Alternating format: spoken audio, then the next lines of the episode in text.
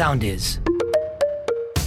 Χάριν Διατροφής, ένα podcast με σύμβουλες για έξυπνη και υγιεινή διατροφή. Γεια και χαρά σας. Είμαι ο διαιτολόγος Χάρης Γιωργακάκης και άλλο ένα podcast Χάριν Διατροφής ξεκινάει αμέσως τώρα. Σήμερα θα μιλήσουμε για έναν από τους πιο σημαντικούς εκπροσώπους της μεσογειακής διατροφής που δεν είναι άλλος από τα όσπρια. Τα όσπρια δεν ξέρω αν σας αρέσουν ή όχι, όμως τα στοιχεία που υπάρχουν σήμερα δείχνουν ότι σχετίζονται με πολλά και σημαντικά ωφέλη για την καλή μας υγεία. Αποτελούν ίσως το βασικότερο τρόφιμο μιας περισσότερο φυτικής διατροφής. Και αυτό γιατί έχουν ένα πολύ σημαντικό χαρακτηριστικό το οποίο δεν βρίσκουμε εύκολα σε τρόφιμα φυτικής προέλευσης που δεν είναι άλλο από την πρωτεΐνη που περιέχει. Περιέχει κάποια ιδιαίτερα αμινοξέα, που ουσιαστικά είναι η πρώτη ύλη της πρωτεΐνης, τα οποία αμινοξέα βρίσκουμε κυρίως σε ζωικά τρόφιμα, όπως είναι το κρέας, άρα είναι ένας καλός τρόπος για να υποκαταστήσουμε λίγο το κρέας στη διατροφή μας, ιδιαιτέρως άτομα τα οποία δεν καταναλώνουν κρέας, γι' αυτό και τα όσπρια έχουν ονομαστεί ως το κρέας των φτωχών. Η τακτική κατανάλωσή τους έχει συσχετιστεί με πολλά και σημαντικά ωφέλη για την υγεία, ενώ επίσης σε σύγχρονες δημιουργικές συνταγές και με εξαιρετικά αποτελέσματα τα όσπρια έχουν την τιμητική τους. Η κατανάλωσή τους συμβάλλει στην κάλυψη των ημερήσιων αναγκών σε απαραίτητα θρεπτικά συστατικά. Αν τα δούμε λίγο περισσότερο, στην οικογένεια των οσπρίων ανήκουν διάφορες ποικιλίε φακής, φασολιών, τα ρεβίθια, η φάβα, τα κουκιά και τα φασόλια σόγιας. Όλα είναι πλούσια σε φυτικές ίνες, οι οποίες συμβάλλουν στην καλή λειτουργία του γαστερικού μας συστήματος, σε πρωτενη, η οποία σχετίζεται με την καλύτερη λειτουργία του μυϊκού συστήματος, του ανοσοποιητικού και πολλά άλλα, σε υδατάνθρακε, οι οποίοι μας δίνουν ενέργεια, σε βιταμίνες συμπλέγματος Β, που είναι πάρα πολύ σημαντικές για τη λειτουργία του εγκεφάλου και των μειών μας, σε σίδηρο που γνωρίζουμε ότι μας δίνει πολλή ενέργεια και σε ορισμένα άλλα συστατικά όπως το μαγνήσιο, ο ψευδάργυρος και ο φόσφορος. Τα όσπρια έχουν πολύ χαμηλή περιεκτικότητα σε λίπος και δεν περιέχουν καθόλου κακά κορεσμένα λιπαρά και χολυστερόλη. Μια μερίδα οσπρίων που αντιστοιχεί περίπου σε ένα φλιτζάνι μαγειρεμένα όσπρια θα μας δώσει περίπου μόνο από τα όσπρια 230 θερμίδες, 40 γραμμάρια υδατανθράκων, περίπου 20 γραμμάρια φυτικών ινών, 16 γραμμάρια πρωτεΐνης. Έχουν χαμηλό γλυκαιμικό δείκτη, δηλαδή δεν ανεβάζουν απότομα το ζάχαρό μας και γι' αυτό τα συστήνουμε ανεπιφύλακτα σε άτομα τα οποία έχουν λίγο υψηλό σακαράκι. Όπως αναφέρομαι, αποτελούν βασικό μέρος μεσογειακής διατροφής, ενώ συστήνεται και σε αρκετά σχήματα υγιεινής διατροφής. Εκτός από την υψηλή διατροφική τους αξία, πολλές μελέτες αποδεικνύουν και την ευθεία συσχέτιση της κατανάλωσης οσπρίων με πρόληψη και αντιμετώπιση διαφόρων προβλημάτων υγείας. Ένα από αυτά φυσικά είναι ο διαβήτης τύπου 2, αυτό που λέμε υψηλό σάκχαρο. Η αυξημένη λοιπόν κατανάλωση οσπρίων στο πλαίσιο μιας υγιεινής διατροφής μειώνει τον κίνδυνο για την εμφάνιση σαχαρόδου διαβήτη τύπου 2, ενώ βελτιώνει τον έλεγχο του σακχάρου και των λιπιδίων σε άτομα τα οποία έχουν ήδη εμφανίσει υψηλό σάκχαρο. Όσον αφορά τη χολυστερίνη, τα τριγλικερίδια μας και την υψηλή πίεση, έρευνα που αξιολόγησε την αντικατάσταση του κόκκινου κρέατος με ένα φλιτζάνι όσπρια τρεις φορές την εβδομάδα για διάστημα τριών εβδομάδων είχε ως αποτέλεσμα τη μείωση των επίπεδων χολυστερόλης κατά 12 και κακής χολυστερόλης κατά 8 μονάδες. Σε άλλη μελέτη, που οι συμμετέχοντες κατανάλωναν ένα φλιτζάνι οσπρίων καθημερινά για 10 εβδομάδες, είδαμε σημαντική μείωση της αρτηριακής πίεσης. Άρα λοιπόν τα όσπρια κάνουν καλό και στην καρδιά μας, κάνουν καλό και στα αγγεία μας, καθώς μας βοηθάνε να ελέγξουμε καλύτερα τη χολυστερίνη μας και να μειώσουμε την πίεσή μας.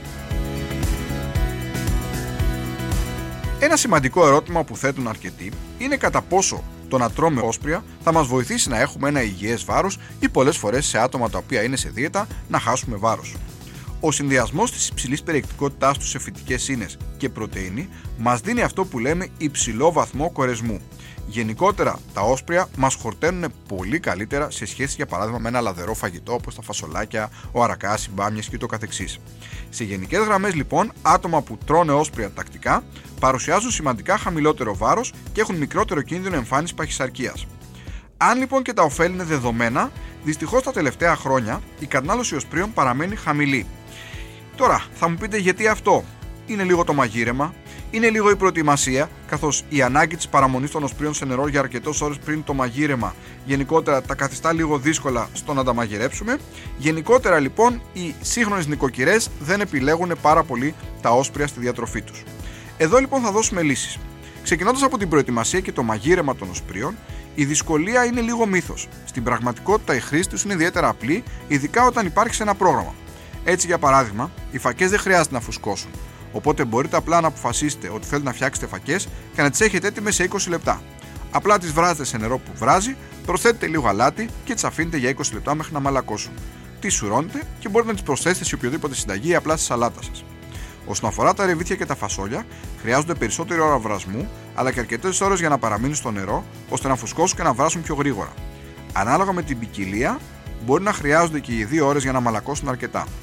Παρόλη την ώρα βρασμού, παραμένουν ιδιαίτερα εύκολα στο μαγείρεμα, ενώ μπορείτε να τα βράσετε και να τα βάλετε και στην κατάψυξη. Για ένα μεγάλο χρονικό διάστημα που φτάνει και τους 4 μήνες, τα όσπρια μπορεί να μείνουν στην κατάψυξη και ανα πάσα στιγμή και ώρα να τα βγάλετε, να τα ζεστάνετε λίγο και να τα καταναλώσετε. Τώρα, πώς θα τα εντάξουμε στη διατροφή μας; Υπάρχουν πάρα πολλοί τρόποι.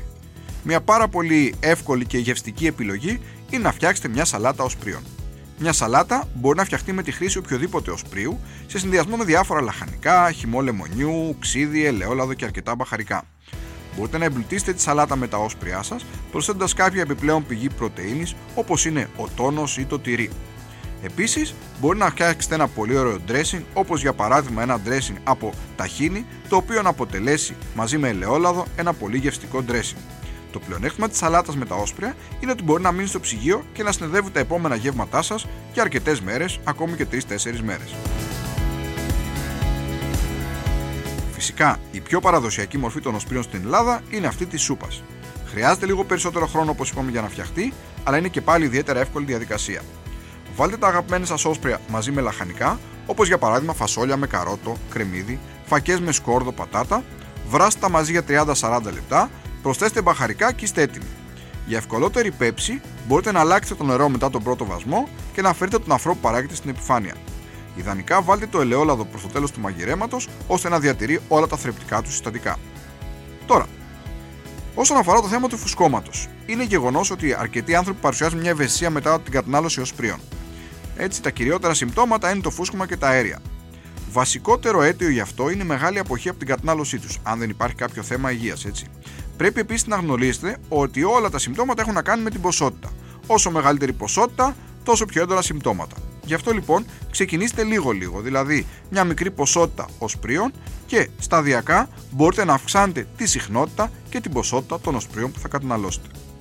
Ιδανικά, για να έχετε μικρότερα φουσκώματα και να έχετε και μικρότερη ποσότητα στο όσπριο, μπορείτε να συνοδέψετε με λίγο ρύζι το παραδοσιακό φακόριζο ή ρεβιθόριζο ή φασολόριζο αποτελούν εξαιρετικές διατροφικές επιλογές καθώς ο συνδυασμός οσπρίου με ρύζι μας δίνει ένα ιδιαίτερο συνδυασμό αμινοξέων, μας δίνει υψηλό ποσό πρωτεΐνης που είναι πάρα πολύ σημαντική και αποτελεί μια εξαιρετική επιλογή για τα παιδιά αλλά και για άτομα που δεν καταναλώνουν κρέας όπως είναι οι φυτοφάγοι.